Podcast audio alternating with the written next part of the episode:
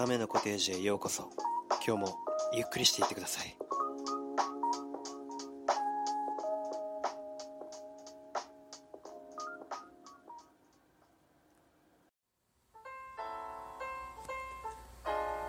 皆様ようこそ亀のコテージへ。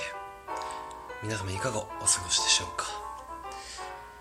いや今日も第8回目ということで、えー亀のコテージ、えースタートいたしましたけれども私はね、あのー毎日がちょっと充実しておりましてまあラジオこのラジオ業もそうですしもう一つねあの教育のアカウントも、えースプーンの中でやっていますのでまあそちらをねせかせかと あの毎日考えながら、やっているところです。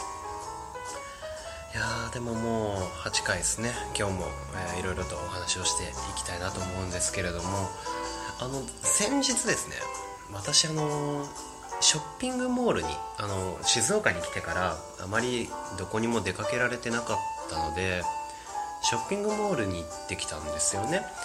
でそれこそあのミスドの話を、えー、とかなり前ちょっと前かなあのしたと思うんですけどラジオでもね。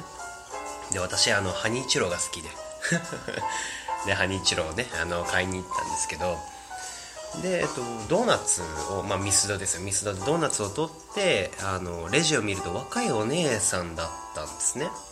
あ若い方だと思って。でその時レジに並んでたのがおばあちゃんとおそらくその孫かな。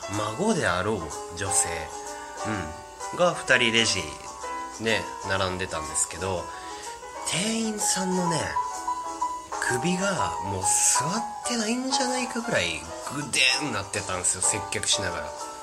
もうなんかもう肩に耳当たってるみたいな。もう状態でもうなんかね。はい。これとこれ何円ですとかって言ってるんですよ。何あれと思って。大丈夫か？でもなんか心配が勝って。で、まあ、やる気ないんかな？より心配が勝ってさ。すごい人いるなと思って。でもおばあちゃんとその、ま、孫かな、まあ、その方々を気にせずにね話を進めてたんですけどねあの次並んでた人が20代くらい僕が今24なんですけど同いぐらいかな？のちょっとあの身長の高いかっこいい方で。でその人が次あの次の方どうぞ。でドーナツを出した時には首めちゃめちゃもうったんですよん何それ？と思ってななんじゃこいつ？と思って。さっきまで耳が肩に当たってたグデーンなってたのになんでそんなはあと思ってもあかっこいい男の人だからそうなんのねみたいな。はあよくないなあと思って見てたんですけどまあ次の僕の番でもねあの首シャキッとしてたんで悪い気はしなかったんですけど。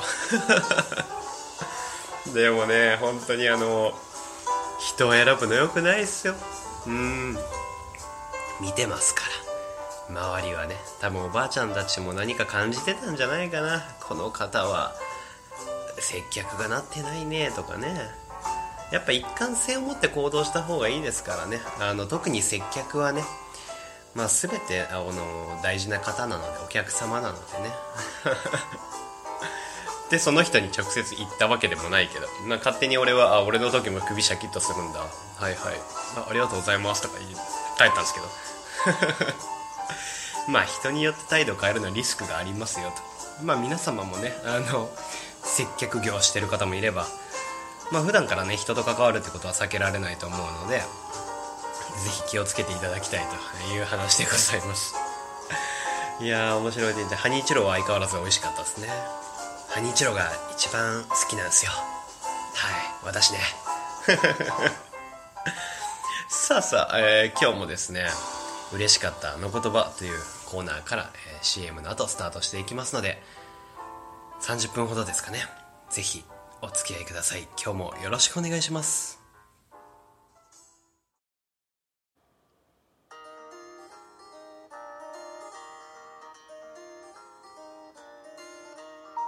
最近言われて嬉しかった言葉は誕生日に何あげていいかわからないです。風亀 FM 亀のコテージ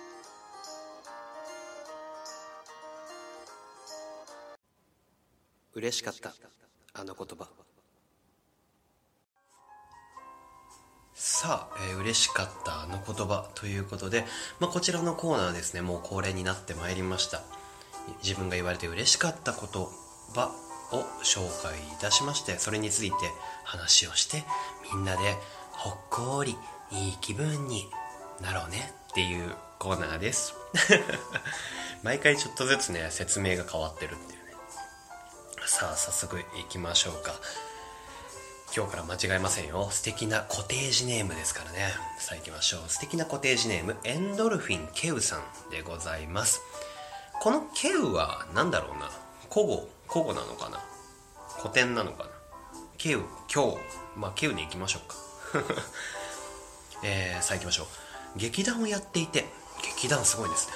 劇団をやっていてジャビット君と共演する機会があってジャビット君のぬいぐるみを持って舞台に立つ時があってそれを見たお客様にジャビットを抱く姿が似合うのは君と高橋由伸だけだねって言われたことが嬉しかったです。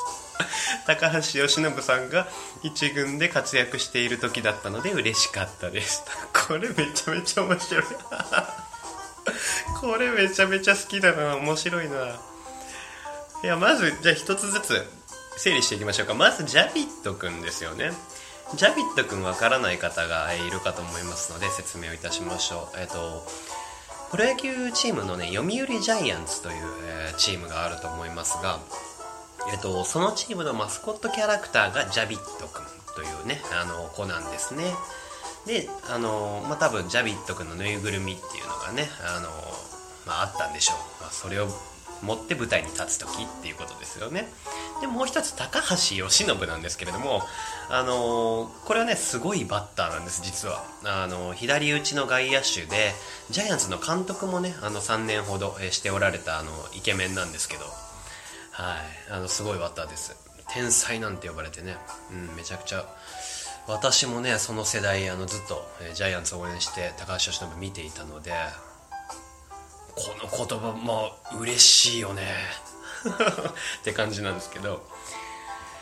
えー、どどうなんだろう。高橋由伸とかジャイアンツとかのファンだったのかな？あのエンドルフィン・ケウさんがそもそもね。えー、〇〇が似合うっていう褒め言葉はこれは嬉しいですね。でもちょっとごめんなさい。あのね状況が想像できないんだよな。あのまずあのそのジャビット君のぬいぐるみを持つ舞台って何？めちゃめちゃ見てみたいんだけどこれ。すごいね。劇団あでコラボってことか。ジャイアンツと？すげえな。ジャビット君のぬいぐるみ持ってする舞台。ここれこれなんだろう？ストーリーがどんな？これ。ちょっとパニックですね。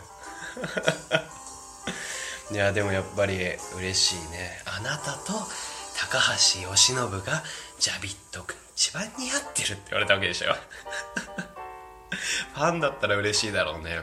高橋由伸とチョイスっていうのもまたね。いやー素晴らしい投稿ですね。早速楽しませてもらいましたね。いいね。なんか本当に毎回違った角度でね皆さん送ってくださるのでやっぱ経験はねあの千差万別ですから本当にねなんだろう。毎回同じテーマで送ってるにもかかわらずやっぱり被らないっすね。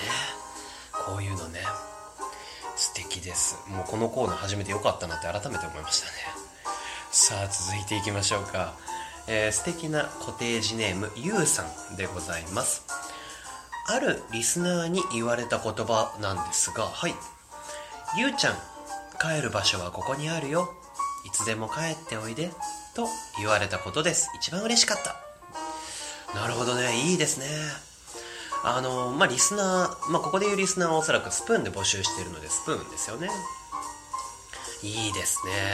つながりがやっぱできると嬉しいよね、まあ、私自身の話をすると私もねあのファンが今この、ね、収録をしてる時点で680何人ぐらいいるんですけど、まあ、その中でもねやっぱりつながりの深いあのリスナーなんかに、えーまあ、お褒めの言葉いただいたりとか、まあ、その方々とトークしてるっていうねつながりを感じることができる時間っていうのはやっぱねあのー、素敵だなって自分自身も思いますね。うん。やっぱつながり素晴らしいですよね。うん。まあネット上での関係じゃないですか。あのー、言ってみれば。うん。言ってみればネット上での関係だと思うんですけどやっぱりそういう関係も大切にねしたいですよね。やっぱり共生してるので人間ってやっぱり。うん。共にねあの生きると書いて共生ですよね。まあどんな、えーと、形でもいいと思うんですよつながりを感じることができるとやっぱり安心にもつながるしうん。いや素敵な投稿ですね。帰る場所はここだよ。いつでも帰っておいで。これリスナーちょっと待ってよ。俺違和感に気づいたぞ。あるリスナーさんからに言われたんだよね。枠主かに言われたわけじゃないよね。ゆうさんが枠主だよね。ゆうさんがえっと これなんだ？これどっちが帰る場所なんだ？なるほどあのリスナーのところで俺のところに来てもいいよってことか。いつでもここここにおいでよ帰っておいでよってことか。なるほど。あのはいくっつけました無理やり。いやでもいいですね。ほっこりしますねやっぱりね。さあさあ次行きましょうかえー、素敵なコテージネームコバモンさんからでございます。こちら今日最後の嬉しかったあの言葉ですね。小学生の時に小学生の時に女子にありがとうって言われたことです。なるほど。あとは元バイト先のパートの人に肌綺麗だねって言われたことです。以上です。これちょっとおもろいな。これちょっとおもろいな。これ今日なんかおもろいな全体的に。まず小学生女子。小学生女子。すごい抽象的だね。小学生の時に女子に言われた。ありがとう。あとバイト先のあれなんだね。店長とか来たお客さんとかじゃなくてパートの方っていう部分ね。いいね。いいですね。いやでもやっぱり感謝はあのこの投稿でも多いですね。感謝される、まあ、いろんな場面はあれど。やっぱりありがとう。感謝される、まあ、頼られる、ね、そういった、ね、発言はやっぱりやっぱり、えー、残るんですよね。印象にね。それになんかお互いが気持ちよくなるでしょうしね。なんか言った側言われた側だけじゃないじゃないですか、うん、両方が多分ね気持ちよくなるような、ね、感謝って素晴らしいですよね。そういう面ではね。であのまあ最初の方にもね言ったんですけど私教育関係のスプーンと SNS の方もねやっているんですがあのそこであの先日ねコメントが1件来たんですよ。でどういうコメントかっていうと日本人って優しくないですよねっていうコメントね。うん。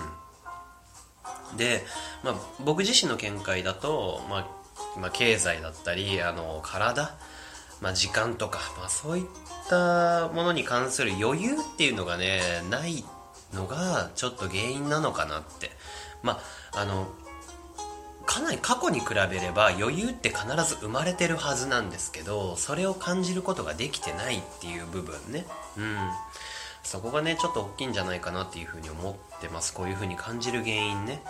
それにあの褒める力っていうのもあの統計上まあ統計上ではね。日本ってかなり低いことが分かってますのでやっぱり一つ課題ですよね。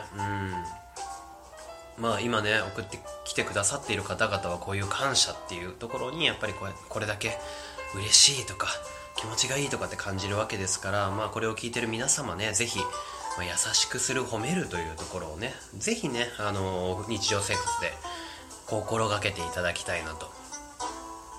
やっぱりあの自分が感謝をすることで幸せになる人がいる。まあ、それの僕はねあの教育って基本的に連鎖だと思ってるんで、うん、あらゆる連鎖です。あの例えば勉強をしない親の勉強をしない親が子供に勉強をしろって言ったって聞きたくなくなるんですよ。だって親勉強してないから。親が勉強してる姿を見せて楽しんでる姿を見せると多分子供にも連鎖していくんですよね。それと一緒でこの「ありがとう」とかあの、まあ、感謝っていうのもあ自分感謝されて気持ちいいな。じゃあ自分も次感謝しようかなってこういう連鎖がね生まれてくるんじゃないかなって思うわけですよね。まあちょっと良さげな話でくくりましたけど。さあ今日の嬉しかったあの言葉以上でございます。ああやっぱいいっすね。このコーナー。毎回このコーナーの最後言ってるよね。いいねってね。ま今日もあのすごくあの私も気持ちよくなれましたし楽しい時間過ごさせていただきました。ほっこりいたしました。ね。また次回もあのこのコーナー、えー、続けていきますのでぜひトークで、募集しておりますので送ってやってください。それでは CM の後令和版豆柴のコーナーです。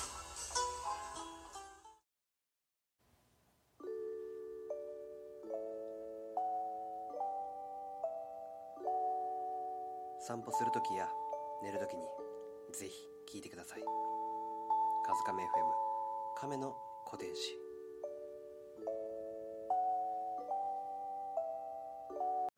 令和版豆柴のコーナー。さあ、えー、こちらのコーナー令和版豆柴のコーナーということでこちらはリスナーから、えー、いただいた雑学を紹介してみんなで勉強しようぜっていうねあのコーナーです。ほっこりしようぜとあとは勉強しようぜですね。勉強大事。さあ早速いきましょうか。今日も面白いとこ来ております。あの実はですねあのもういつも脱線するんだけどあのこの令和版豆柴のコーナーはスプーンのトークで募集をしてるんですね。であの今回何が起こったか令和版豆柴のコーナー30件以上来てたんですよ。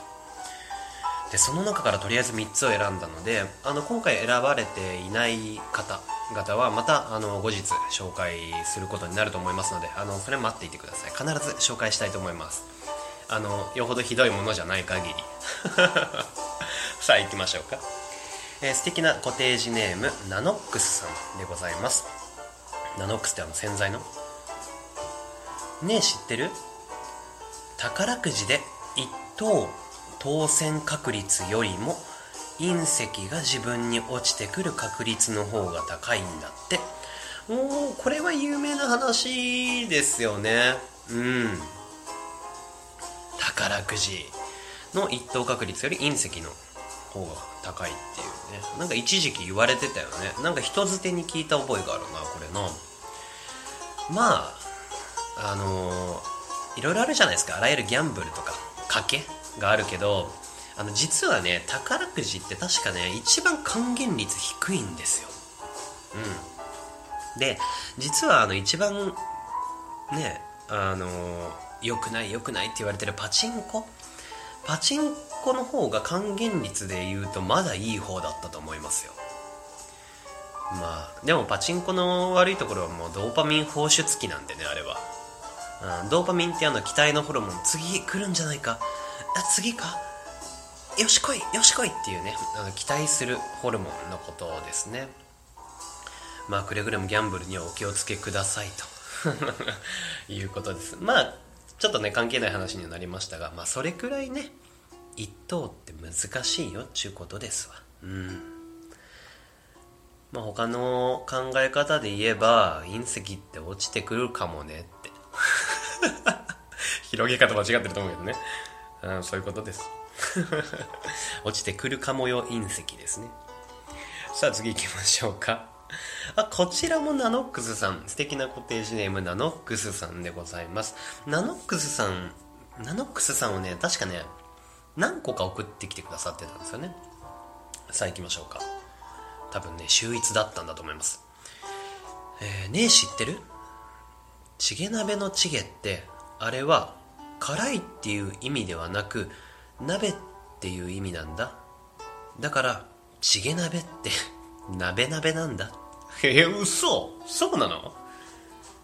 うわ俺知らなかったなこれ。これはずいな。マジか。マジで？そうなの？チゲって鍋なの？鍋鍋なの？チゲ鍋って。面白いねこれ。ああそうか。普段使ってたな。何の鍋が好き？僕もつ鍋好きなんですけど。もつ鍋とかいいよね。あチゲ鍋も美味しいよね。言ってたわ。やったなこれ。鍋鍋美味しいよね。鍋が美味しいやつみたいになってるわ。韓国語であそうだね。あの韓国語でチゲが鍋ってことだよね。はあなるほどね。なんかそういう間違った情報って伝わってきてる上に気づかないっていうのはやっぱあるよね。ああちょっとこれ意識しよう。ってことは何て言えばいいんだろう？辛いチゲって言えばいい？辛チゲ？辛チゲでいく？それ辛鍋？チゲが使えなくなるような？じゃあチゲ鍋って何なんだってなるよな？チゲくださいっつったら鍋来るんだもんな。もうダメだよく分かんなくなってきた。次行きましょう。素敵なコテージネームくすりさん。今日ラストでございます。ねえ知ってる？ワニって尻尾を切り落としてもまた生えてくるんだよ。ええー、トカゲと一緒なの？あ爬虫類だからってこと？えー、初めて知りましたよ。ワニそんなイメージないわ。あそうなんですね。はあはあはあはあ。ちょっと調べてみましょうか。ちょっと調べながらねこれちょっと調べてなかったな。いつもねあの調べてあのこうやってね紹介したりするんですけどちょっと今日これに関しては調べてなかったですね。ちょっと調べますね。その間こうやってこんなラジオないぜ。調べながらさあの場をつなぐラジオって。ある？見たことないよ俺は。少なくとも。ええー、すごい面白い。ああ本当だな。えー、っといろいろ書いてありますね。結構最近ですね。アメリカの研究チームによって解明されたんだ。へえー、えー、しかも人間の医療の進歩に貢献するかもしれないっていう内容までありますね。まあ時間はかかるみたいなんですがすごいっすねこれ。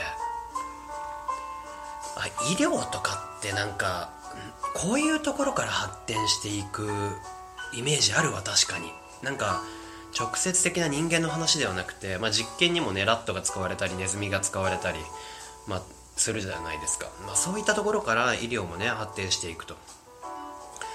今回はワニなんですね。いやこういったつながりもやっぱり面白いね。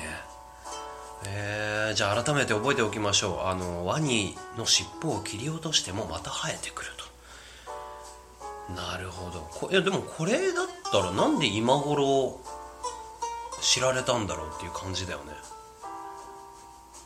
気づく人がいてもおかしくないよね。トカゲもそうなんだからっていう。うーん。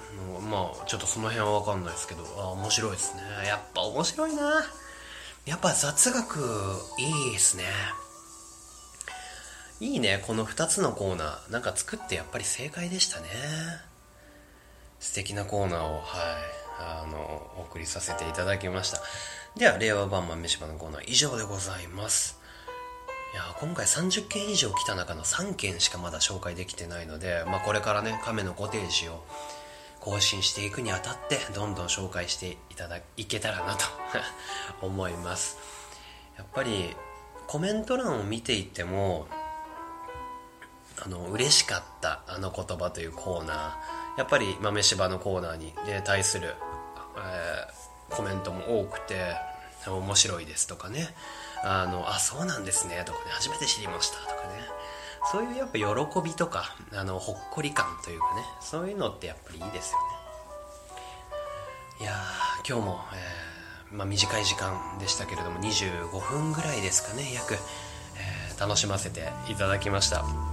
えー本当に皆様、えーいつも聞いてくださってありがとうございます。亀のコテージ、まあ、今日は8回目ということでまた9回目もちろんしますのでまた次の回でお会いいたしましょう。皆様ここまで聞いてくださって改めてありがとうございます。それでは皆様バイバイ。